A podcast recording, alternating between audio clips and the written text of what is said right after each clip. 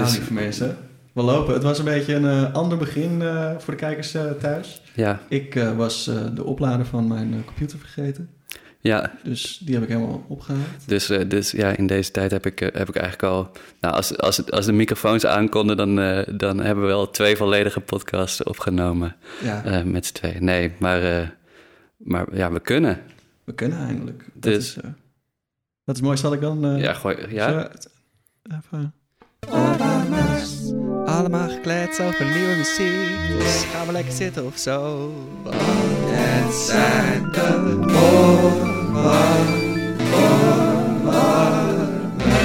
Ja, lekker deuntje. En, en ehm, eh, voordat we onze gast gaan voorstellen, die had eigenlijk al een ander voorstel. Of, we of wij onze tune niet een keer eh, a cappella konden doen, of wanneer we dat dan zouden doen. Heb je daar een gevoel bij? Ik heb daar wel een gevoel bij. We hebben volgende week, lieve mensen, hebben wij de, de oorwarmers... eh, oh, dat is helemaal nee, niet nee, volgende week. nee. Vorige maand heeft Vorige kunnen maand volgen. ergens, vorig jaar nog, hebben wij, eh, hebben wij een eh, kerstspecial gehad. En misschien dat wij tijdens die kerstspecial wel even... Ja, en, dan, en dan, dan doen we die als, als ode aan, aan de gast van vandaag. Ja, zeker. Ja. Ja. want we hebben vandaag weer een hele fijne gast. Zeker, Ja. zeker. Ehm, onze, onze, ja, onze eerste Vlaamse gast. Nou wil ik hem niet per se die titel alleen maar geven, maar u gaat het straks gewoon horen. Ehm, maar we hebben een, eh, een, een bijzondere muzikant, bijzondere componist. eh, iemand die met nou ja, eh, grote groepen in Nederland werkt. zijn eigen alter ego recent is begonnen, waar we het vast en zeker over gaan hebben. Eh, iemand die ik al jaren heel goed een keer wil spreken en in de toekomst vast een keer mee, wil samenwer- of mee gaan samenwerken. Ja, ik ben heel blij dat hij er is. Heb jij er nog wat aan toe te Ik voegen? heb er nog wel wat... wat zeg, het- er is heel veel muzikaals te benoemen waarom het bijzonder is dat hij hier is... en waarom, Ja. waarom ik blij ben dat hij hier is. Ja, Maar wat ik eh, buiten muzikaal even leuk vind om te noemen, hij komt niet alleen uit België, hij komt binnen België ook uit eigenlijk de stad waar mijn lievelingsbier wordt gemaakt. Dus, dames en heren, dan eigenlijk heeft hij al drie stickers achter zijn naam voordat hij ooit een muzieknoot heeft gespeeld. Welkom, Jonathan Bonny. Jonathan Mooney. Jawel, ik was heel benieuwd naar de, de introductie. Voor mij kunnen we nu eigenlijk stoppen. Dit was hem? Ja, dit was waar jij voor kwam. Ja, viel, Nou, viel, viel je niet tegen? Nee, nee, zeker niet, zeker niet. Dankjewel voor alle mooie woorden. Ja, graag gedaan. Jij bedankt voor het eh, helemaal hierheen komen en eh, ja, toch een uur lang alleen zitten met hem. Ik weet dat dat niet de bedoeling is geweest, maar Dat het heel zwaar kan zijn. dat, dat, ik weet hoe dat kan zijn. Ja, Waar is uh, Brugse tot je lievelingsbier? Eh nee, Straffe Hendrik Wild is mijn... eh, maar dus wel die bouw, dat is wel de brouwerij, ja. ja van de halve maan. Ja, halve maan, ja. Ja. ja. Dat is echt mijn lievelingsbier. Gewoon van, al het, van de hele wereld. Ik heb niet alles gehad natuurlijk, maar van wat, ik, van wat ik ken, dat vind ik toch wel een heel bijzonder biertje. En eh, wij zijn daar, Tom en ik zijn daar ook een keer geweest. eh, ehm, twee jaar geleden, denk ik. ja, zoiets. En ja. toen hebben we ook een, eh, een rondleiding eh, genomen in de brouwerij. En nou ja, gewoon gezellig, gezelligheid, leuk. Ja. Maar god, ja, Ja. ja. en, en voor, vorige maand hadden we natuurlijk de kerstspecial waar, waar bier wel een, een, een dingetje was. En, maar volgens mij moeten we nu snel even naar muziek voordat Ja, mensen het gevoel krijgen dat we een bier, bierpodcast hebben. Eh, Nee, het valt wel mee. Of ja, bedoel, ja, nee, Net zo, gewoon net zoveel als alle andere mensen precies. die wel eens iets denken. Ja. zullen we het lekker over muziek hebben? Nou, we gaan het over muziek hebben. Waar wil je het over hebben, Tom? Nou, eigenlijk lijkt het, me, lijkt het me lekker om voor de verandering eerst eens gewoon naar muziek te luisteren en vanuit daar eh, lekker te kletsen. Dus Dat kan. zullen we, zullen we beginnen met de, oor, We de, oorwarmer van de Gaan we gast? gewoon draaien? Laten we draaien, daarna vragen we er wel wat Nou, voor dat is over. goed, is goed, is goed.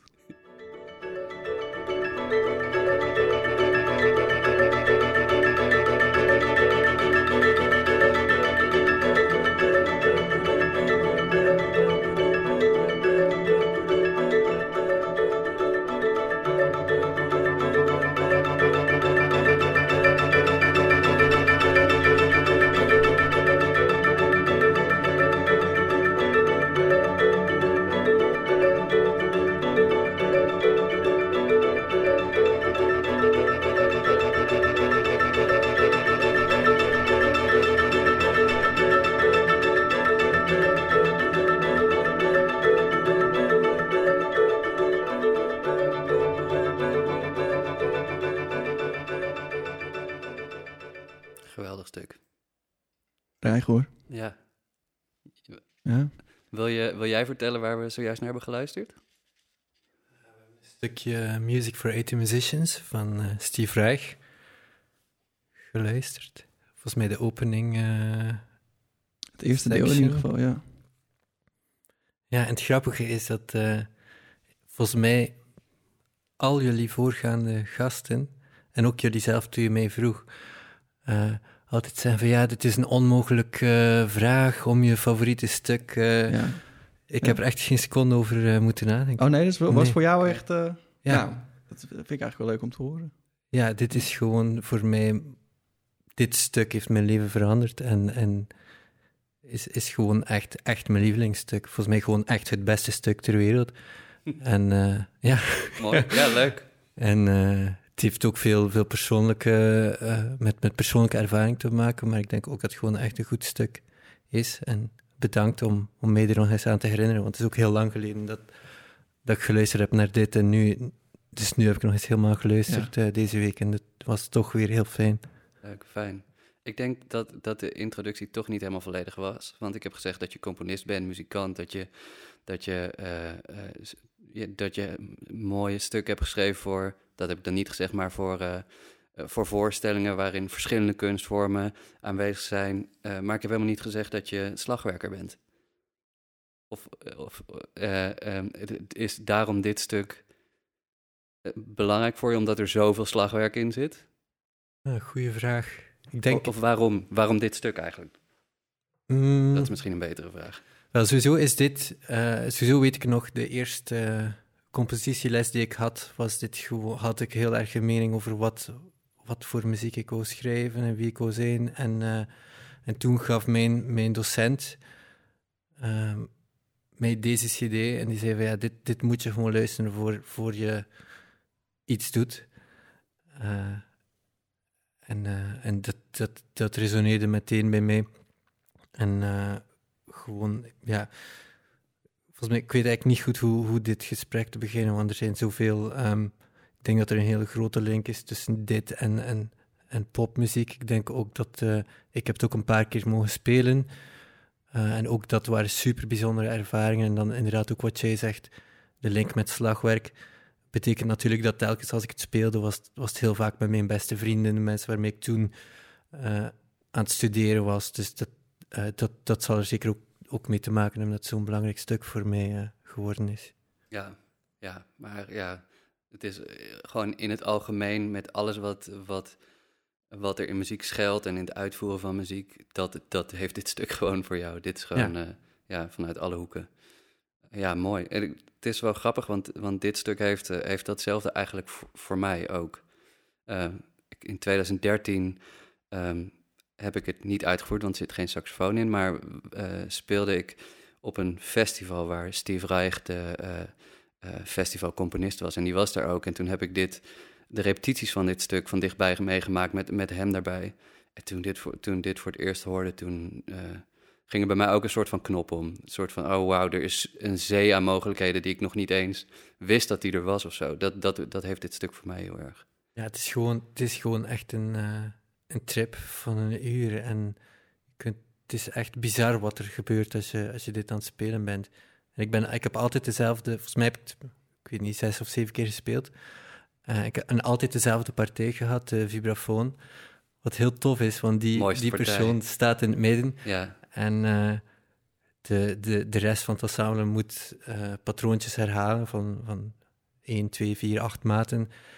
Tot de vibrafonist denkt, nu is het genoeg geweest. ja, Eh, en dan speelt hij de muzika muzikale cue en dan, eh, dan mogen ze verder naar het volgende eh, patroontje. En dat is gewoon heel, heel tof ja, om te doen.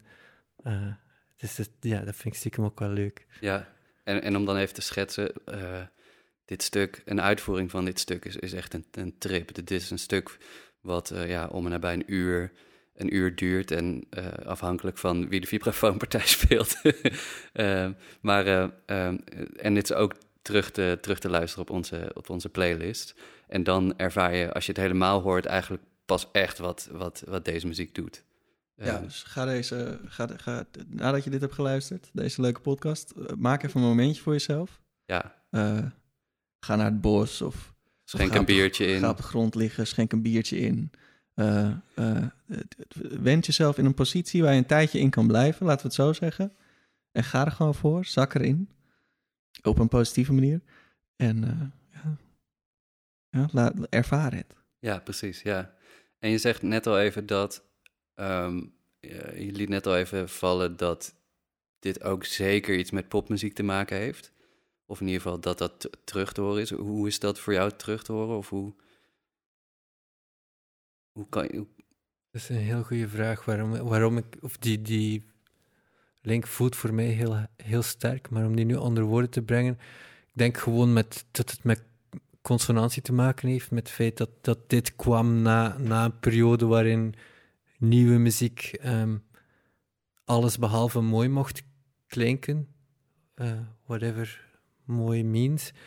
Eh, en dat, dit, dat het gewoon echt een statement was of is van, van, van Steve Reich en zijn eh, minimalisme genoten om, om, om dit te doen, om zo'n zo'n mooie akkoorden gewoon te laten eh, floreren. Ik denk dat het echt een, heel belangrijk punt in de muziekgeschiedenis was, die volgens mij vooral onze generatie eh, muziekmakers beïnvloed heeft. Want ik merk dat nu nog steeds de meeste van de mensen rond mij ehm, heel veel met dit soort muziek bezig zijn. Mhm.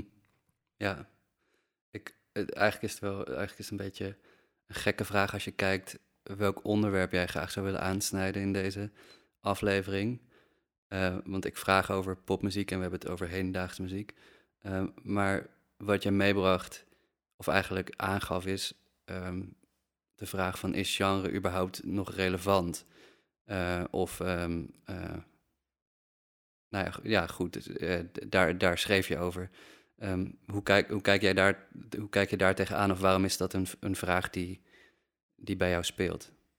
Ja, ik merk dat ik er eh, heel vaak door in de war ben. Waarschijnlijk komt dat doordat dat ik mij ook een beetje, volgens mij heel veel, eh, heel veel andere mensen ook, in, in beide, of wat we als hedendaagse klassieke muziek en als popmuziek beschouwen, echt in beide begeef en ook op, op dat grensvlak.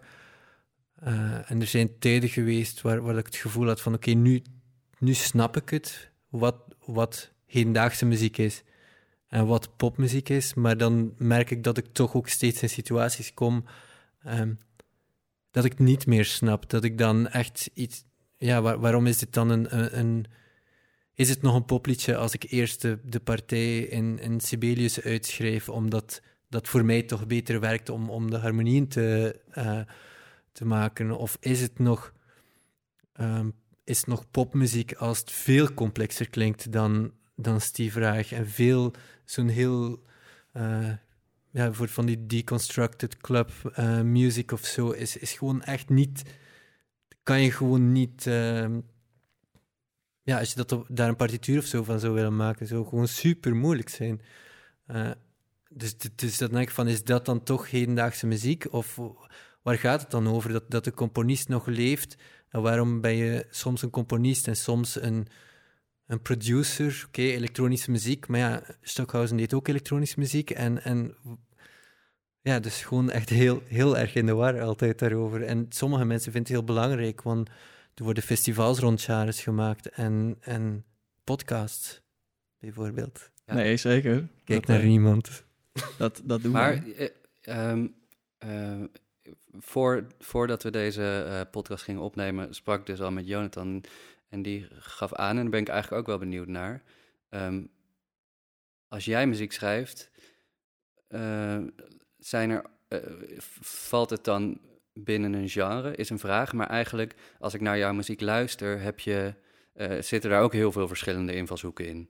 Heb je dat tegen Jonathan? Nee, tegen jou. tegen tegen, jou. Ja, ja. want anders had ik Jonathan ja. aangekeken. Nee, oké, prima. Ja. Ehm, ja, vind ik ook lastig. Ik, eh, ik weet überhaupt niet of het een, of het een genre heeft. Ehm, en, en dat komt met name omdat ik het niet, omdat ik het misschien nog niet genoeg, maar omdat ik het ook niet ergens probeer weg te zetten. Ehm, dus, dus, dus is er geen haakje voor mij waarvan ik denk het is handig om het daaraan te hangen. Want dat maakt toch niet uit. Ehm, dus dan, ja, vind ik hedendaags gecomponeerde muziek gewoon een hele brede hanger. En daar hang ik het dan onder. Ja. Omdat ik toch vanuit die traditie kom vaak. Eh, eh, ik, ik bedoel, ik- de- de- de- de- al mijn educatie is vanuit die traditie gekomen. Ehm, dus, dus dat is waar het meeste van mijn roots liggen. Net als dat als een, misschien iemand die ja, pop heeft gestudeerd... ehm, of, of jazz heeft gestudeerd, eh, daarna dingen maakt die vanuit die traditie komen. Dus Mhm. dan hoeft het niet meer als Miles Davis te klinken, maar dan kan het alsnog wel jazz zijn. Zoiets denk ik dat het is. Maar tegelijkertijd, ik maak ook wel eens daadwerkelijk popmuziek.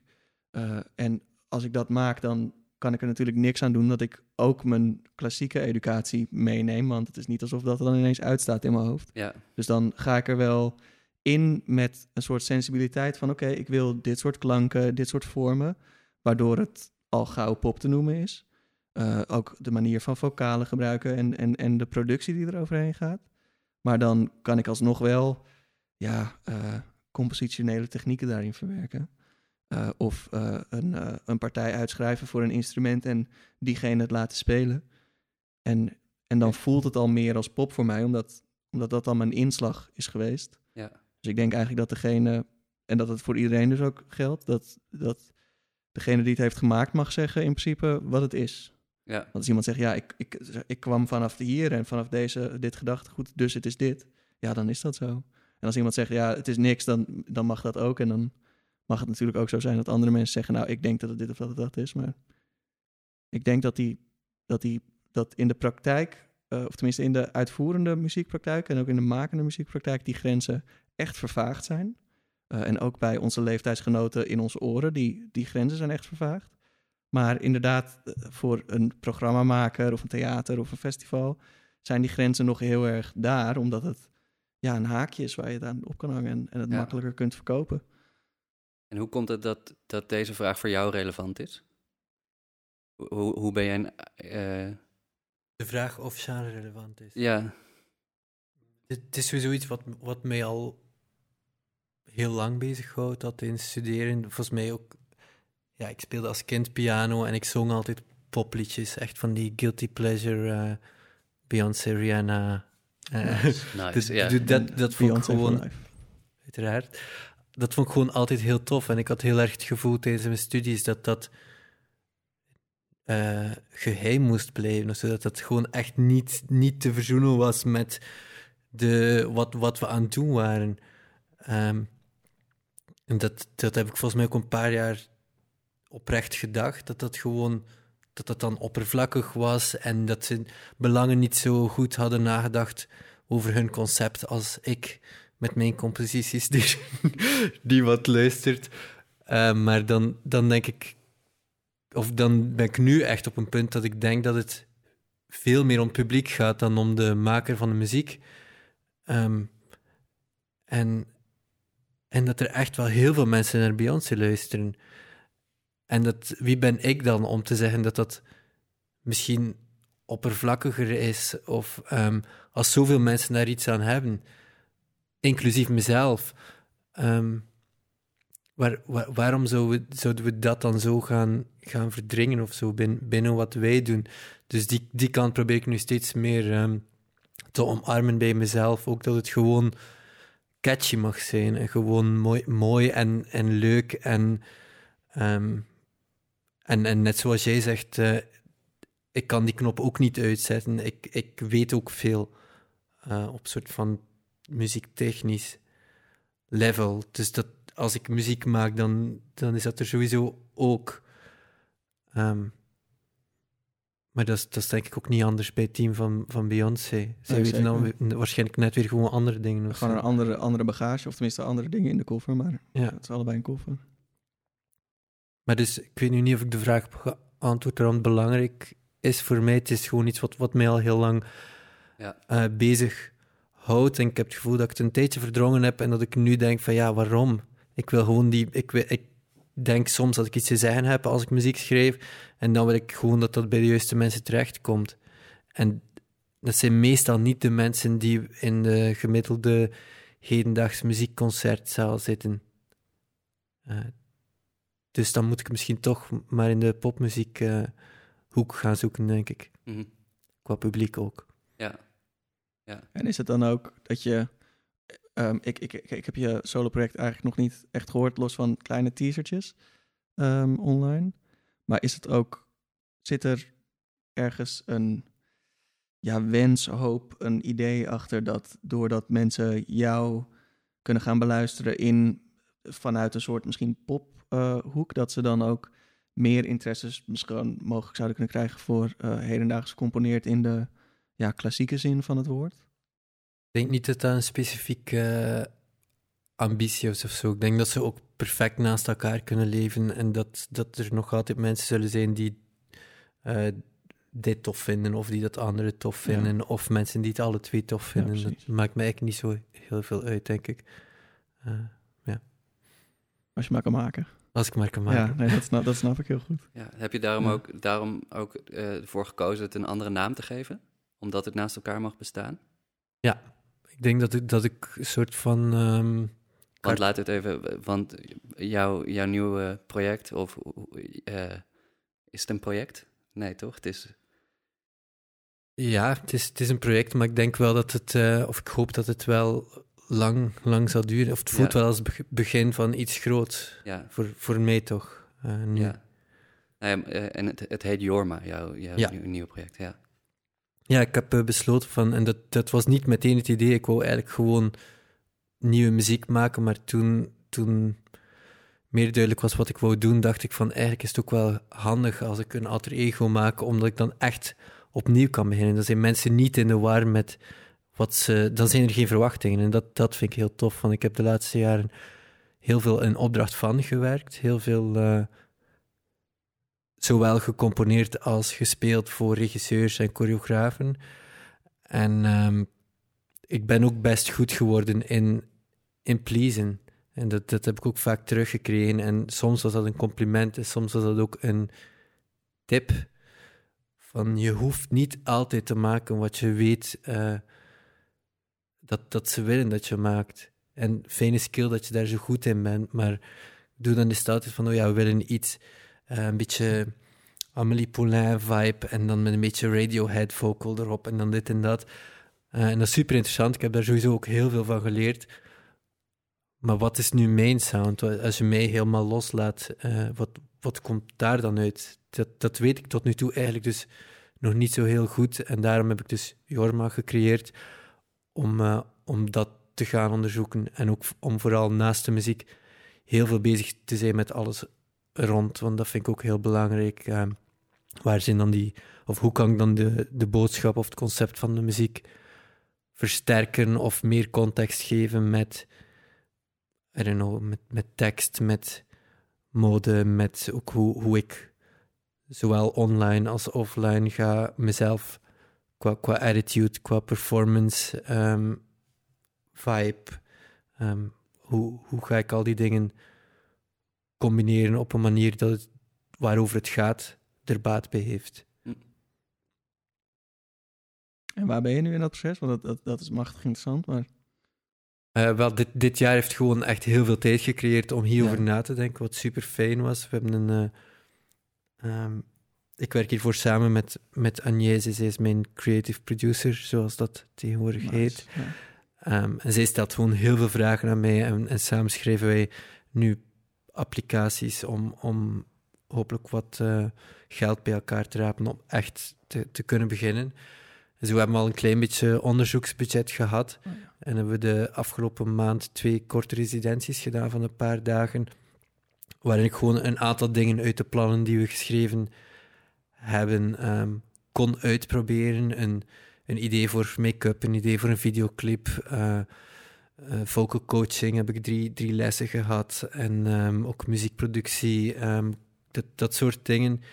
Dus al, al die elementen heb ik eh, aangeraakt. Ook, ik heb ook een kleine live presentatie gegeven voor de jury, zeg maar. En dus daarvoor ook nagedacht van hoe, hoe, hoe zou dat er dan uitzien. Ben ook, eh, ik, vind, ik vind het internet heel belangrijk en social media gaan sowieso een grote rol spelen in, in ook wat, wat ik met Jorma wil doen. Dus ook daar ben ik al op zoek naar hoe, wat, wat is dan de, de vibe en wat zijn de kleuren en wat, zijn de, wat, wat is de taal. Eh, dus dus ik ben eigenlijk al met alle, alle elementen van het plan bezig, maar van alles de, de eerste stapjes is nog niets is af. En ook dat, dat aanvaarden en dat delen uh, is dus ook een belangrijk kenmerk geworden van Jorma. En dat is voor mij heel spannend, omdat ik heel erg gewend ben van alleen maar uh, afgewerkte producten te. Volgens mij worden wij ook in, in klassieke mu muziekopleiding een beetje getraind om dat te doen. Om een soort van de volledige controle te hebben over wat je toont aan anderen. En met Jorma probeer ik net heel erg in die, in die kwetsbaarheid en in, in dat proces en in die fouten uh, die ik maak along the way, probeer ik dat heel erg te, te gebruiken als, als wapen. En was het dan ook, want in kwetsbaarheid, dan denk ik ook gelijk aan, ja, je bent slagwerker en je uh, zingt nu ook. Is dat dan ook iets kwetsbaars, dat zingen, dat, dat stukje? Voor mij sowieso wel. Ik bedoel, ik ben, ik ben, ben geen getrainde zanger, maar ik ben er wel achter gekomen dat het klopt voor mij om toch mijn eigen uh, liedjes te gaan zingen. Um, dus vandaar ook de vocal coaching. Uh, maar dat is wel super kwetsbaar, ja. Ik, ik kan mijn stem nog niet, niet, zo, niet altijd controleren. Uh, ja. En was dat dan ook een drempel om dat te gaan doen terwijl mensen naar je aan het luisteren waren? Dat je ook ging zingen? Ja, dat wel. Uh, want het is geen drempel om het te gaan doen, want ik heb altijd gezongen ja. thuis en, en alleen. Uh, maar het was een drempel om mezelf te profileren als iemand die nu ook zingt. Ja. Maar aan de andere kant is voor mij de link met slagwerk ook heel duidelijk in die zin dat als slagwerker leer je nieuwe instrumenten leren. Ik denk dat er niemand zo goed is als nieuwe instrumenten leren als slagwerker. Want je moet ja. gewoon voor elk project, voor elk nieuw stuk bijna. Er zijn uh, er zoveel. Ja, er komt er wel, is er wel een of ander instrument of niet-instrument wat je jezelf eigen moet maken in, in zo'n kort mogelijke tijd. En dat, daar ontwikkel je dan ook een soort methode voor van, en, en een soort van inschatten van oké, okay, hier zijn mijn grenzen en hier in dit gebied kan ik shinen en dit vermijd ik beter of fake ik beter. Ja. Uh, en dat, dat, volgens mij heb ik daar veel aan, aan mijn slagwerkervaring uh, hiervoor. Dus dat zet je ook in om te kijken naar je eigen stem en dus ook naar de klank van je eigen stem? Ben je dan ook op zoek naar wat voor klank je wil maken of juist hoe je, uh, hoe je, hoe je, hoe je eigen stem klinkt of hoe... Ja, ja, en het is ook op verschillende manieren. Er is natuurlijk de componist Jonathan die een idee heeft over wat hij wil qua klank. Maar er is ook de conceptual Jonathan die dan iets geschreven, een liedje geschreven heeft over vrijheid, die dan meer op zoek gaat via uh, uh, stemmeditaties en, en soort van op zoek naar dan een, een soort oerklank of, of wat, uh, hoe, hoe klinkt, hoe kan mijn stem klinken als ik, er, als ik die controle loslaat. en dat klinkt dan helemaal anders dan wat componist Jonathan aanvankelijk verwacht had of gehoopt had. Ja. En dus via verschillende pistes probeer ik wel. Uh, en ik heb ook gekozen voor een, voor een pop vocal coach, echt een heel commerciële. Ja. Ik heb wel best al vocal coaching gehad in, op conservatorium en zo, maar dat was toch altijd met een best wel een klassieke benadering en heel erg op die techniek en zo. En dan kom je al snel bij een soort van vibrato mm -hmm. um, geluid uit. En dus dat is ook wel nieuw voor mij van nu echt heel erg in die twang te gaan zoeken. Ja, zo. precies. Ja, wel heel interessant. Um, zullen, we, zullen we even weer naar een lekker stukje muziek luisteren? Ja, we hebben nog, je hebt nog een stukje meegenomen. Ja. En dat is we hebben je, we hebben je nogal wat aangedaan. Wil ik wel eventjes, uh, wil ik wel eventjes Over genre gesproken. Over genre gesproken. Ja. Jij uh, gaf namelijk uh, in eerste instantie aan voor de oorworm om een, een referie van Arca, als ik het goed zeg, um, uh, te doen. En daar hebben wij naar geluisterd. En dan zei ze, ja, lastig, want het, het is mooi, maar misschien is het pop... Lastig, lastig, lastig. Toen het kwam je met een, een stuk... perfecte voorbereiding eigenlijk voor deze, voor deze wel. podcast. Toen kwam je met een stuk, zeiden we, nou ja, sorry, maar die is vorige week al geweest. Twee weken geleden. Twee weken geleden al geweest. Ja. Um, en toen kwam je met John Adams. Kunnen we niet, kunnen we niet voor de lekker, straks na de oorworm tune, toch nog even, even dat uh, dat liedje van Arca of even laten horen? Nou, ik, dat, ik wil eigenlijk niet, want dat is nog een heel ander ding, maar we mogen niet meer te veel muziek laten horen. Oh ja. Um, Dus we moeten ook een beetje rustig gaan doen. Hij is er wel, maar laten we ook een beetje rustig gaan doen. Zullen we eerst... Ik was helemaal de oorworm tune Ja, ja, die moet erin. Maar zullen we die even toch... eh, ja, maar. toch even naar de... reactie op een vorstuk uit de Het is zo catchy. Met zo van de grond. Het je is oren. zo catchy, lekker deuntje. Hij gaat zitten in je oor, het is de oorworm. Ja, Ja, die moet erbij. Ja, dit, die dit moet is erbij. gewoon Ik was een onderdeel van de show. dat was hem gewoon even Ja, vergeten. ja. Goed. Grand Pianola Music van John Adams. Wat kan je daarover vertellen? Het is eigenlijk gewoon exact hetzelfde moment als toen ik die CD van Steve Reich met 18 Musicians kreeg, kreeg ik ook deze CD. Ehm, dus, volgens mij, dus volgens mij heeft het ook heel de invloed van die, die twee stukken op mij heeft volgens mij ook gewoon heel veel met dat moment te maken met ik die eindelijk op mezelf woonde in de stad en eh, mezelf werd of zo. eh. maar dit vind, ook, vind ik ook gewoon een super mooi stuk. En ik eh, kan ook niet zo. Er is geen rationele reden waarom ik het achter. de vorige. Ja, achter het koorstuk van Lukaszewski. Ja, ja. maar ik vond het wel heel erg passen. Ik heb ze vanmorgen een paar keer na elkaar geluisterd en, en het past gewoon heel erg goed. En ik, ik heb ook over alle twee wat, eh, wat gelezen, want dat vind ik altijd wel interessant. En ehm, wat voor mij nu toch een link is, is dat ehm, die link tussen sacrale muziek, of die sacrale muziek, die soort van anti, die ook anti is, ehm, anti-modernisme of zo, die ook weer hetzelfde wat we eerder omschreven met Reich, zo terug op zoek naar die, die schoonheid en dat licht in, in de duistere ehm, tijden, eh, die dat heel bewust doet.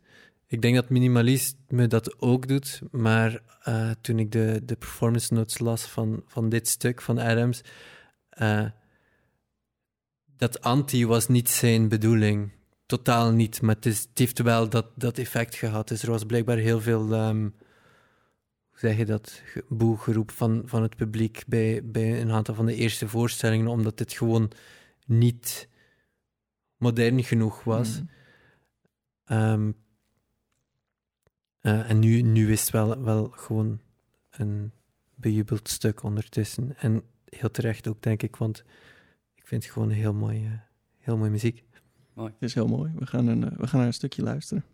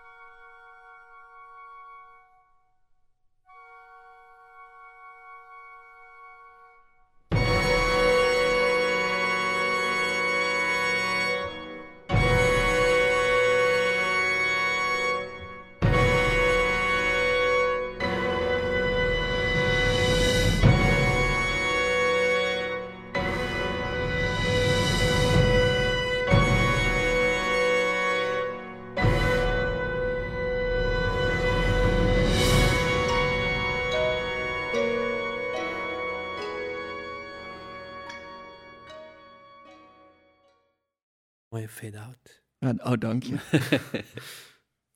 ja, als, mocht je ooit eh fade-outs nodig hebben voor je muziek, dan eh, mag je het doorsturen en dan eh, zet ik Dat er ik een doen. fade-outje in. Altijd. Dat doe, dat doe ik gewoon voor bij deze afspraak. Nee, maar ja, dit is een heel mooi stuk. Ja, het heeft, voor mij, dit is gewoon joy. Er zijn gewoon van momenten in dit stuk dat ik gewoon moet lachen. En dat, dat vind ik heel cool. Ja, dat is heel goed gedaan. Ja. Zeker. Ja, ik ken meerdere werken van John Adams best goed. eh, maar dit kende ik toch op een of andere manier niet. En dus ik zette het aan toen je het had gestuurd. En ik vond het wel meteen weer heel erg John Adams. Eh, zoals, dat, zoals dat, ja, John Adams gewoon klinkt.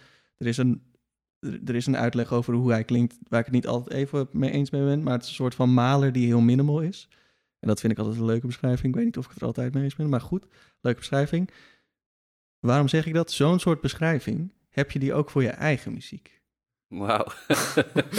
Oké. Sorry dat ik dit vraag, maar ja. Die zag ik niet Nee, aankomen. is- Ik ook niet. Sterk. nou Nee, het is wel een leuk, leuke vraag. Het- ja. Ja, ik ga hem ook straks aan jou vragen stellen. Oh nee, ja, dan, ik, eh, ik krijg geen antwoord op. Wat, wat ik heel vaak kreeg, en dat, dat vind ik ook een heel mooi compliment, is dat, eh, dat er iets Scandinavisch aan mijn muziek is. Ja. Eh, en dat, daar, daar hou ik van, omdat ik eh, vaak denk dat ik in het verkeerde land geboren ben, dat ik echt stiekem Scandinavisch ben. Ik heb ook een jaar in, in Finland gewoond en, en gestudeerd in Helsinki. En toen ehm, dacht ik ook van, ja, tuurlijk, dit, dit, zo, hier hoor ik. En niet in België of Nederland, waar iedereen zo luid praat en zoveel Ja. mensen zijn en zo druk. En, en, eh, en, en ja, ik denk ook mijn, mijn grootste voorbeelden is Jansi van, van Sigur Rós en Björk en Robin. Dus dit is- komt ook allemaal uit, uit het noorden. Dus er is iets aan, aan het noorden dat mij heel erg aantrekt. Die, ik denk, kou, kilte, duisternis. Klinkt Ja, best depressief. Eh, dus vind ik altijd heel leuk als mensen dat daar, eh, daar, daarin daaruit halen. of Ja. zo. Ja, dat is wel iets heel moois inderdaad, ja. Ja, Ja. ja. dat, ja dat, dat vind ik ook. En wat ik wel grappig vind, wat je, ehm, wat je net zegt, en dat vind ik dan mooi om toch nog even, eh, om nog even op terug te komen, is dat, dat je naar die muziek van John Adams luistert en dat je er om moet glimlachen of dat je er om moet lachen. Vind ik ook, vind ik ook wel iets wat, ehm, wat soms niet lijkt te kunnen in, eh, in het genre wat het dan heeft of in hedendaagse muziek dat, er, dat, het, dat het ook iets luchtigs en ook iets grappigs kan hebben en ook humor, humor kan hebben. Of zeg ik nou iets heel geks? Ja, het, het, is altijd zo, omdat het zo, dat, zoals eerder al gezegd, de hedendaagse muziek is zo breed dat het altijd lastig is om dingen eh, ja, daaruit te halen. Omdat, een goed Nederlands voorbeeld is Maaike Nas. Nou, die doet enorm veel met humor in de muziek. Ja. Maar zo zijn er natuurlijk een hele Nou, laat ik dan zeggen dat ik het een welkom geluid vind in, Zeker, in, in het dat genre. wel, ja. en, dat, en dat lijkt ook bij jou te proeven. En dat vind ik het grappig dat als je dan zegt over eh, wat dan bij jouw stijl past, dat dat dan juist duister is en stil is. Ehm, ehm, hoe, hoe heb je dat als, als uit, uitvoerders of als componist? Ehm, eh, buiten, buiten Jorma bijvoorbeeld om. eh, ge- gebruik je ook wel eens, eens iets grappigs of iets moois? Of, of hoe, ga je, hoe ga je om met, daarmee? Het is grappig dat je dat vraagt, want ik ben... Ik sta bekend om het haten van humor in muziek. Wat dan wel haat, haten is, natuurlijk. is een groot woord, maar... eh, waar, waar ik volgens mij niet van hou, is ook als ik het gevoel heb dat de componist wil dat ik het grappig vind. Mhm. En dat werkt bij mij meestal eh averechts. En ik denk dat wat, wat ik omschreef bij John Adams is iets veel... de- het is geen grapje, het is geen muzikaal grapje, het is geen... ehm, weet ik veel, dominant die op een grappige manier oplost of zo. Het is gewoon echt... Het is iets veel diepers dan dat. Het is veel meer op, op een emotioneel, emotioneel level dat ik echt denk van wow, nu komt er gewoon een gevoel van blijdschap over mij. Mm. Eh, zon- zonder dat, dat, dat, ik, dat hij dat per se wou of zo, of dat hij, dat hij op zoek was naar, naar een eh, schaterlach, Ja, denk ik. ja. Ehm, Dus ja, zelf, zelf denk ik dat ik niet zo snel ga proberen muzikale eh, grapjes maken, omdat ik er dus gewoon niet zo van hou. ja, dat snap ik. Nee, maar een, een diepe blijdschap voelen bij muziek, dat is natuurlijk ook heel erg mooi. En Ja, eh, zeker. dat dat gewoon mag en kan. En dat dat dan gebeurt bij deze muziek, omdat ja, in, in Adams muziek zitten gewoon vaak van die momenten dat het even heel spannend is geweest. En dan komt er gewoon één heel groot denderend majorakkoord. Eh ja, en dat voor mij, wat, ik denk wat jij beschrijft als blijdschap, heb ik op mijn manier dat ik op zo'n moment voelt het alsof er alsof eh, de touwtjes even weggeknipt worden en je in een soort vrije val komt. Eh, en zo, dus dan, dat herken ik dan ook wel als blijdschap. Zo'n ja, overweldigend gevoel van binnen. Dat er dan iets start of iets aan het, dan begint er iets te leven of zo. Ja, Of dan komt er iets los. Ik weet niet eh, hoe je dat precies moet zeggen, maar ik herken dat wel. ik, ik vond trouwens ook heel, heel goed, of heel mooi was ik net aan het denken, het feit dat we dan nu met z'n drieën samen zo'n fragmentje beluisteren, dat vind ik zelf heel bijzonder. En dat, omdat dan heb ik het gevoel dat wat, wat het ook wordt, dat het iets van ons drie is. Op dat moment dat we er samen eh, naartoe luisteren. Dat vind ik heel interessant. Of, volgens mij moeten we eigenlijk gewoon meer, we als society, meer samen naar muziek luisteren. Ja, dat ben ik heilig mee eens. En niet, niet per se alleen naar concerten, maar ook gewoon eh opnames, cd's, Ja. whatever. Maar gewoon om een moment te nemen en gewoon samen te gaan zitten. En eh, zoals dat eh, voor sommige luisteraars raar om te klinken, raar om te horen vanuit onze monden. Maar zoals dat vroeger was, dat je echt een. Eh, dat je uitkeek naar dat iemand een album uitbracht. Ik, ik denk nu even terug aan, aan eh, dat. Ik moet even. Linkin Park kwam met het album Meteora, geloof ik. Als, eh, als ik het goed zeg, weet ik niet. Maar eh, met een vriendje van de, van de basisschool waren we gewoon echt heel erg fan van Linkin Park. Dus toen hadden we Recht. via via ergens gehoord dat dat ging komen. En toen waren we zo helemaal excited, weet je wel. Toen hebben we van ons eh, zakgeld hebben we cd gekocht. En toen zijn we gewoon eh, eigenlijk gewoon een listening cool. party gehad. Zonder dat het zo heette natuurlijk. We gingen gewoon op eh, zijn of mijn slaapkamer, dat weet ik niet meer, zitten. En naar dat, naar, dat, naar dat album luisteren samen. En gewoon af en toe een kreetje van ongeloof. Zo, of ah, dit vond ik echt vet. Maar voor de rest waren we inderdaad gewoon aan het luisteren. Ja, dat zou mooi zijn. Listening parties. Ja, Zouden we Oorwarmers podcast listening parties kunnen organiseren? nou, hier moeten we over brainstormen. Je moet maar... Ja. Tom knikt in ieder Mijn, geval. eh, mijn een eerste singeltje wat ik, wat ik eh, kocht was In The End van Linkin Park. Kijk, Ja, zo komen we samen. Ja. ja. Ja, andere tijden. it doesn't even matter.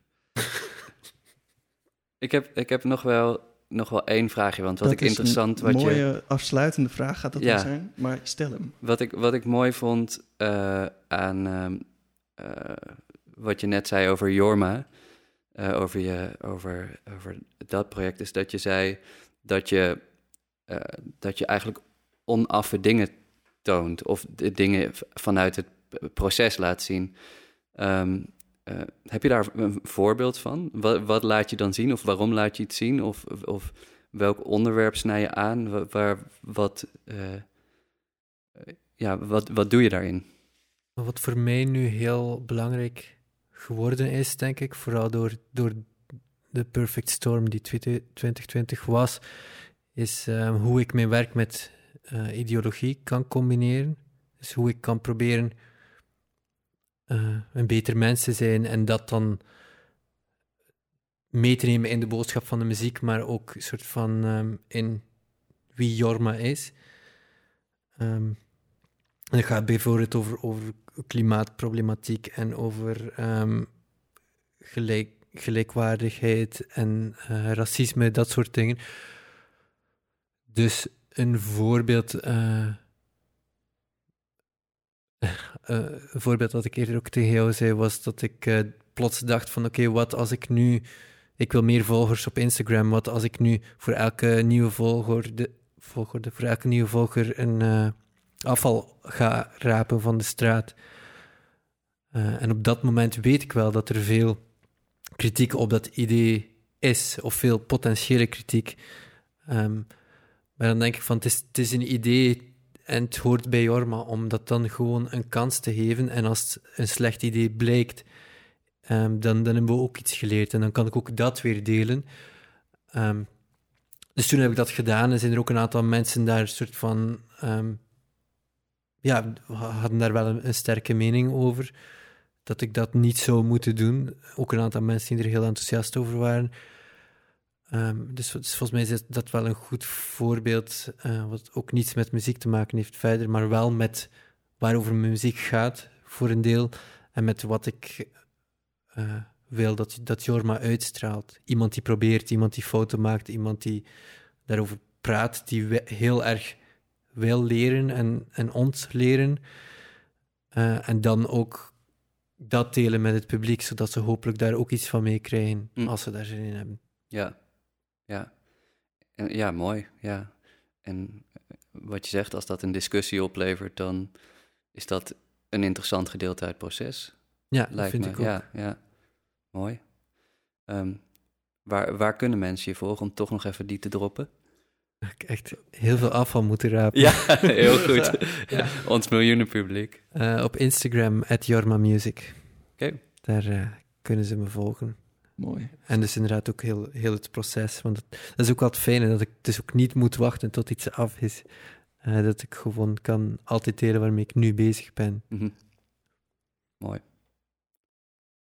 Mooi. Ja, Jonathan, ik, ik wil je enorm bedanken dat je hierheen bent gekomen en eh, met ons in gesprek wilde. En eh, ik vond het een heel mooi en waardevol gesprek over eigenlijk, ja, proberen opener te zijn, maar ook in je proces opener te zijn. Ik denk dat als we dat even voor de mensen thuis, eh, wat je ook aan het doen bent, inderdaad probeer iets ook soms te delen terwijl je er nog mee bezig bent. Eh, want ja, het kan eigenlijk alleen maar helpen als je anderen deelgenoot maakt van je proces. En dat is, dat is een beetje wat ik eh, uit, uit je woorden meeneem voor mezelf. Dus dank je wel. Ja. Heeft Ja. er iemand nog een mooi afsluitend iets te zeggen? Ik, ik heb nog iets een- heel grappigs te zeggen. Nou, dat mag. Oké. Ehm, onze, onze afleveringen worden vaak eh, afgesloten door Lotte nog. Lotte van de redactie. Ik sprak mijn vader afgelopen week en die vroeg... wie is die vrouw die dat steeds doet? Hij vroeg...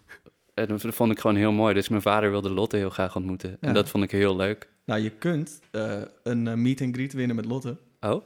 Eh, ga dan onder in de comments van deze aflevering, dat kan wel toch? In de comments van de aflevering, zeg daarin waarom jij Lotte wilt ontmoeten. en ja, gewoon. en het, is, wordt Het geregeld. is niet objectief, maar de, de leukste reden, die wint. Ja. En die krijgt een meet and greet met Lotte. Ja. Ja. Dus liken, abonneren, commenten. En dan eh, kan je mij misschien zien in een pruik en met make-up op. Wat? Wat? Is hij Lotte? Bedankt voor het luisteren. Ha, ha, ha. Nee, ik ben geen kale vent van bijna 30 met een pruik en make-up op. Ben je nou mal? Ik kan me ook helemaal niet voorstellen dat zoveel mensen me zouden willen ontmoeten. Ik ben ook maar gewoon ik. Niets meer of minder dan ieder ander. Al die faam is maar gekkigheid. Alhoewel. Laatst kwam er een ouderstel in de trein vragen of ze met me op de foto mochten. Ze vertelden me dat ik altijd hun favoriete onderdeel van de oorwarmers ben en dat ze het interview met mij een absoluut hoogtepunt vinden. Dat was wel leuk. Ook heb ik de vader van Tom inmiddels ontmoet. Hij weet het alleen zelf niet. Ik stond achter hem in de rij in de supermarkt en zijn zakje chips viel over het scheidingstaafje bij mijn boodschappen. Toen heb ik hem op zijn schouders getikt en hem het zakje chips gegeven. Maar niet gezegd wie ik was. Als een soort sociale ninja. Is het trouwens chips? Of chips? Over twee weken hebben we componist Jan-Peter de Graaf te gast. Een interessant en bevlogen mens. Dat is alle reden die je nodig hebt om dan weer te luisteren. Tot in de volgende aflevering en ajuus.